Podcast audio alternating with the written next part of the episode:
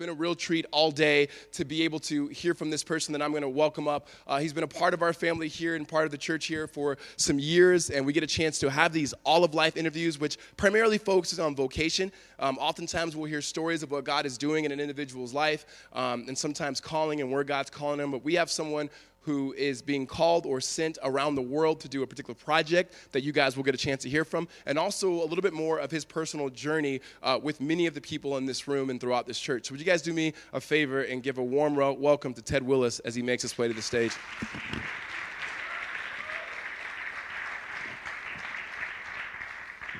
All right, so we're not going to have the awkward transition. This is the third time, so we're good at this. So I'm not Yeah, going to tell you to introduce yourself when I just did. So I did that twice already. Tell us who you are. Tell us what you're about to do over the next year, God willing. Sure. So until very recently, uh, I've been working as a videographer for a website here in town, and as of Friday, I'm unemployed. So that's kind of exciting because I'm about to go on this trip that Ricardo was talking about. Now, it's not just going to be this indefinite vacation millennial fantasy, although it is like kind of that. But I'm uh, there's a bigger goal behind it. So I'm going to be trying to use my skill set and um, posture myself as a student of vulnerable people and going into really difficult places and trying to um, uncover the beauty there. Um, and what that looks like practically is I'm going, I have a YouTube channel and I'm going to be doing a vlog. And most of you guys know what a vlog is, but some of the people at the morning service didn't know what a vlog was. And so it's a video blog uh, where I talk to the camera and like kind of show what is going on in the day to day that I'm doing. Um, and so that'll look like a lot of traveling and just kind of that sort of stuff. But then the other part is I'm going to be seeking after these stories and trying to tell the stories of marginalized people and um, uncovering the, the hope that is hopefully uh, amongst some of those situations. Uh, I mean, some of them are pretty dire, but I'm hoping to find some, some nuggets of good things because we live in a time where it's really easy to be afraid of people we don't know, um, be afraid of those people over there, and um, push them further away. Like I'm thinking of people like Muslims or LGBT people or um, refugees.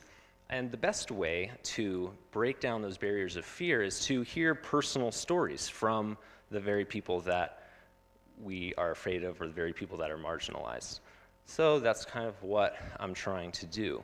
And we live in um, a very media centric world, but these marginalized folks often don't have a voice because the people with a voice are the people that have the power, they have the, the spotlight on them.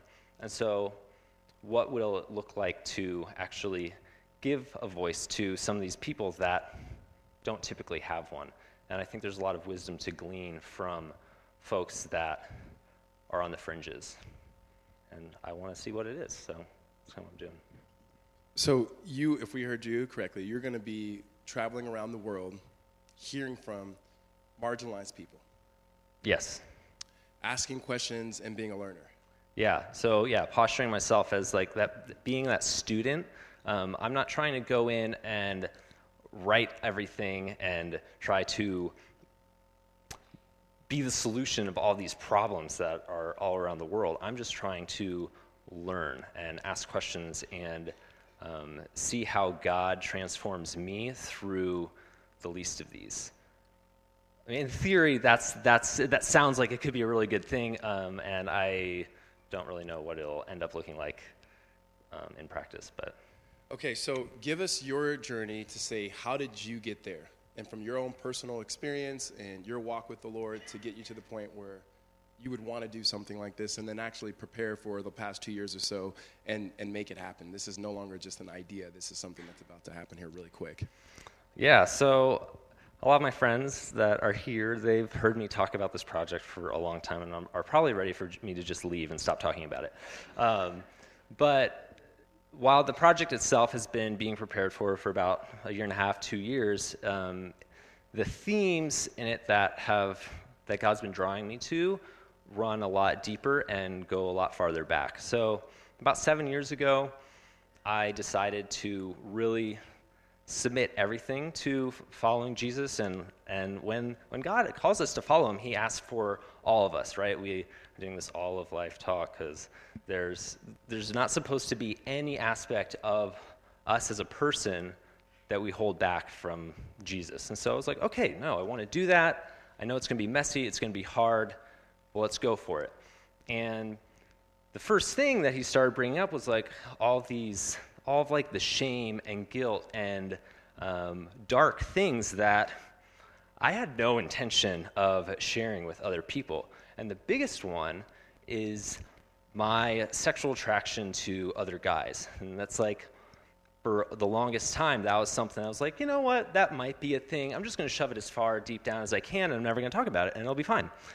And the idea of talking about it from a stage with like all these really bright lights, um, I would have rather died. So God's been working on me, and it's been really, really good, um, but very, very painful. One of the most beautiful things that he brought me through was this idea of like, I just want to be true to who I am, and I want to be authentic, and I don't want to be faking some something or going through some just actions that I think I'm supposed to. But what does truth look like? Um, and basically, where I landed was that the truest form of Ted that I can be is the version of Ted that is just submitting everything to Jesus and figuring out what that looks like. And so that's what I've been trying to do. Um, and it's been, it's been beautiful, but it's been really, really difficult. Um, and through that, one of the really cool things that God's been teaching me is what it's like to hurt. And it's given me an ability, through a lot of tears and a lot of really hard conversations, um, to understand other people that are deeply, deeply hurting. Uh, it's not just like, uh, the section of like sexuality uh, and hurting with that stuff, but anything. Um, and he's given me a little taste of what it's like to be a part of a group that's marginalized, that's a minority, that isn't understood, that's often feared. And um, it's easier for me to relate to other minority groups that might be pushed to the side or cast out or walls put up between. So that's been really, really beautiful, but also really, really difficult. Um, but that, that's what God's in the business of redeeming. And last week, Will used this quote that I love. He's told it to me before. Um, but grace is like water, it flows downhill and pools in the deepest of places, or in the lowest of places. I'm paraphrasing. But so, so I've experienced in my life grace pooling in this really, really low place. And it's inspired me to seek out other low places around the world in other circumstances and see what it looks like for grace to pool there and see if I can tell stories of grace. Um, and maybe that looks like like a God moving through church and missionaries, or maybe it looks like some other form of, of hope or positive thing that can start to break down those walls. And I just want to be a little part of God bringing shalom back to his creation. And I don't know, I'm really excited for what it could look like. And so, a little shameless plug if you want to follow along, I encourage you to just search Ted Willis, W I L L I S, on YouTube and subscribe, and I'll be posting videos there and hopefully get to be telling some of these stories. Um, yeah, so that's the, that's the deal.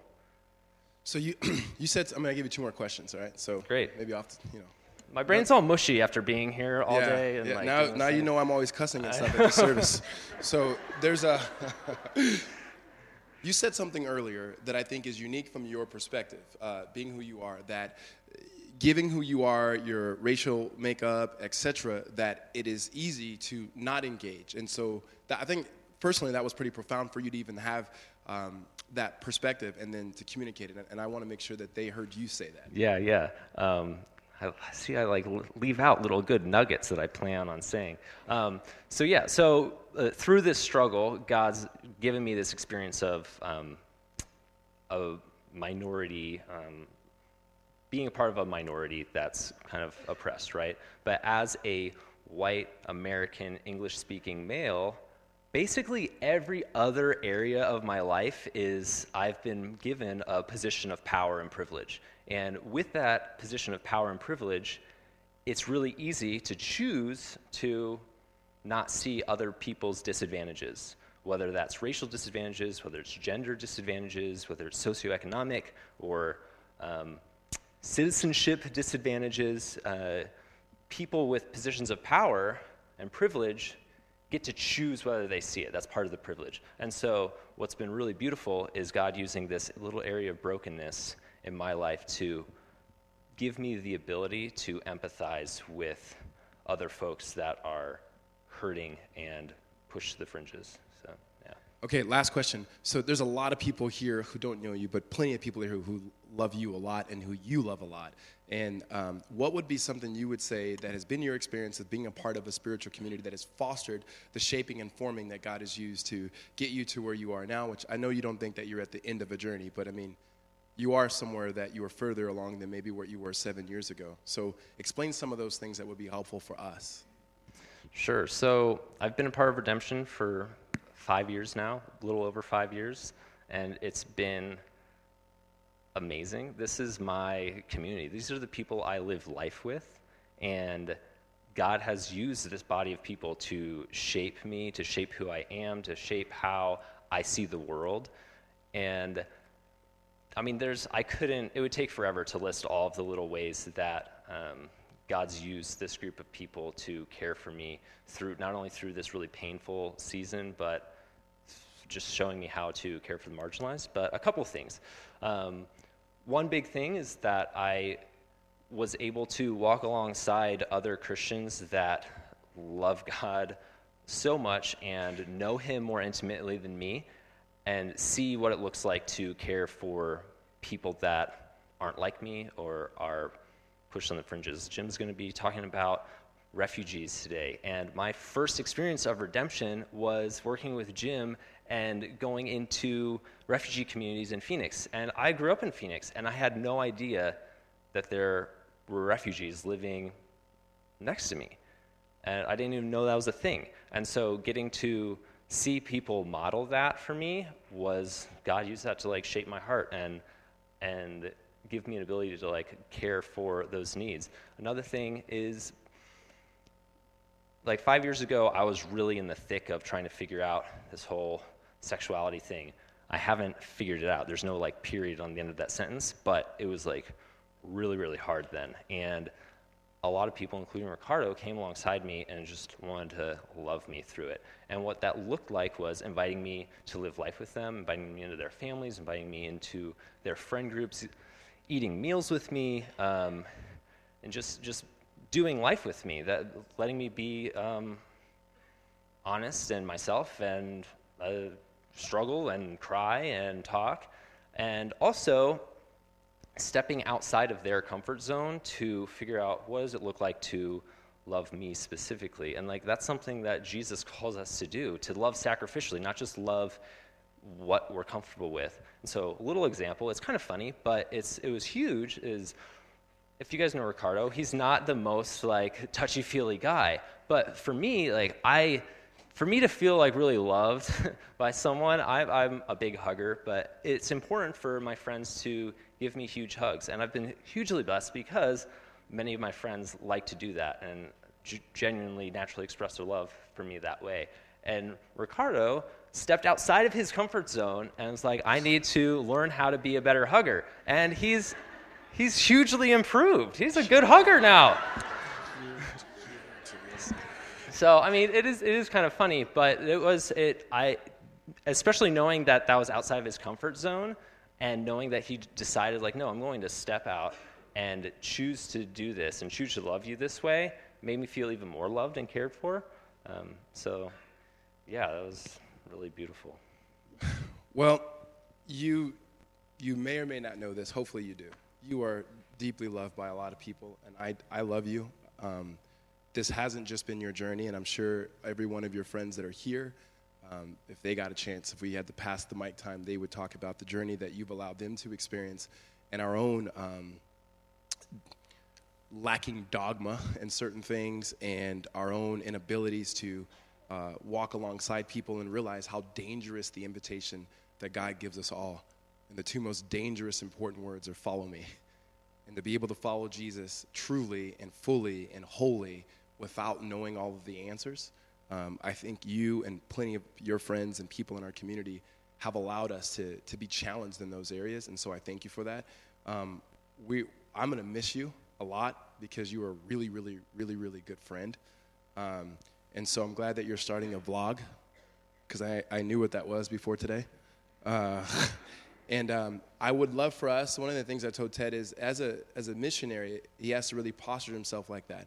Because when a missionary would leave to go to another country, there are people who commit to praying and being in contact with that individual or the people and who are being sent out. And Ted is traveling around the world with video equipment and a heart for Jesus. And not everybody in the world uh, has video equipment or a heart for Jesus. Um, and there are dangers and there's insecurities and there's there's a loneliness there's loneliness right My mom's we, here, you're gonna freak her out. and God's gonna be with him the whole way. Uh, but loneliness is something we all experience, even when we're around people we know that speak our same language, let alone in a, in a foreign land. So, if you guys would, uh, as a community, let's extend, and I'm going to ask you to do something that's a little uncomfortable for you. Um, and you don't have to do it, but if you would extend your hand out as I pray and lay my hands on Ted as we send him out uh, in, in, a way that would be honoring the God and both honoring to him and his mother who's in the audience. All right? So, would you guys pray with me? Jesus, we thank you, Lord, for the work of uh, transform- transformation, the work of uh, holiness, the work of righteousness and calling, all these things, Lord, which are foreign to us that come through the power of the Spirit, the work of your Son Jesus, and the absolute sovereign good love of a Father. Lord, we confess, Lord, that we don't know what we don't know. And yet, Lord, that which has been revealed to us that we know barely is so amazing in your grace. Father, we thank you that you call us, Lord, not to sit in our comfort, but to be very comfortable with being uncomfortable, Lord. And that's how we see the change in the world in which we live, the world that is yours, in which you are, you are sovereignly redeeming to yourself. We thank you for Ted his parents, his sisters, his friends, his family, the many people, Lord, who have put him in the position that he's at now, Lord, and how you have your hand and your covering upon him. We ask that you would fill him with your spirit, that you would give him discernment and the clarity and the wisdom, um, that you would give us as a people, Lord, the longevity, um, the commitment to not only just lifting up in prayers, but contacting him, Lord, laughing with him and crying with him, um, Lord, rejoicing with him and weeping with him all the things that you call us to do to live in fellowship, God. Um, we thank you for him. We thank you for his story. We thank you for his testimony. We thank you for the witness of Christ in his life. Uh, we thank you, Lord, for all that he has done, all that he's doing, and all that you would do in and through him. In Jesus' name, amen. Will you guys uh, thank Ted again?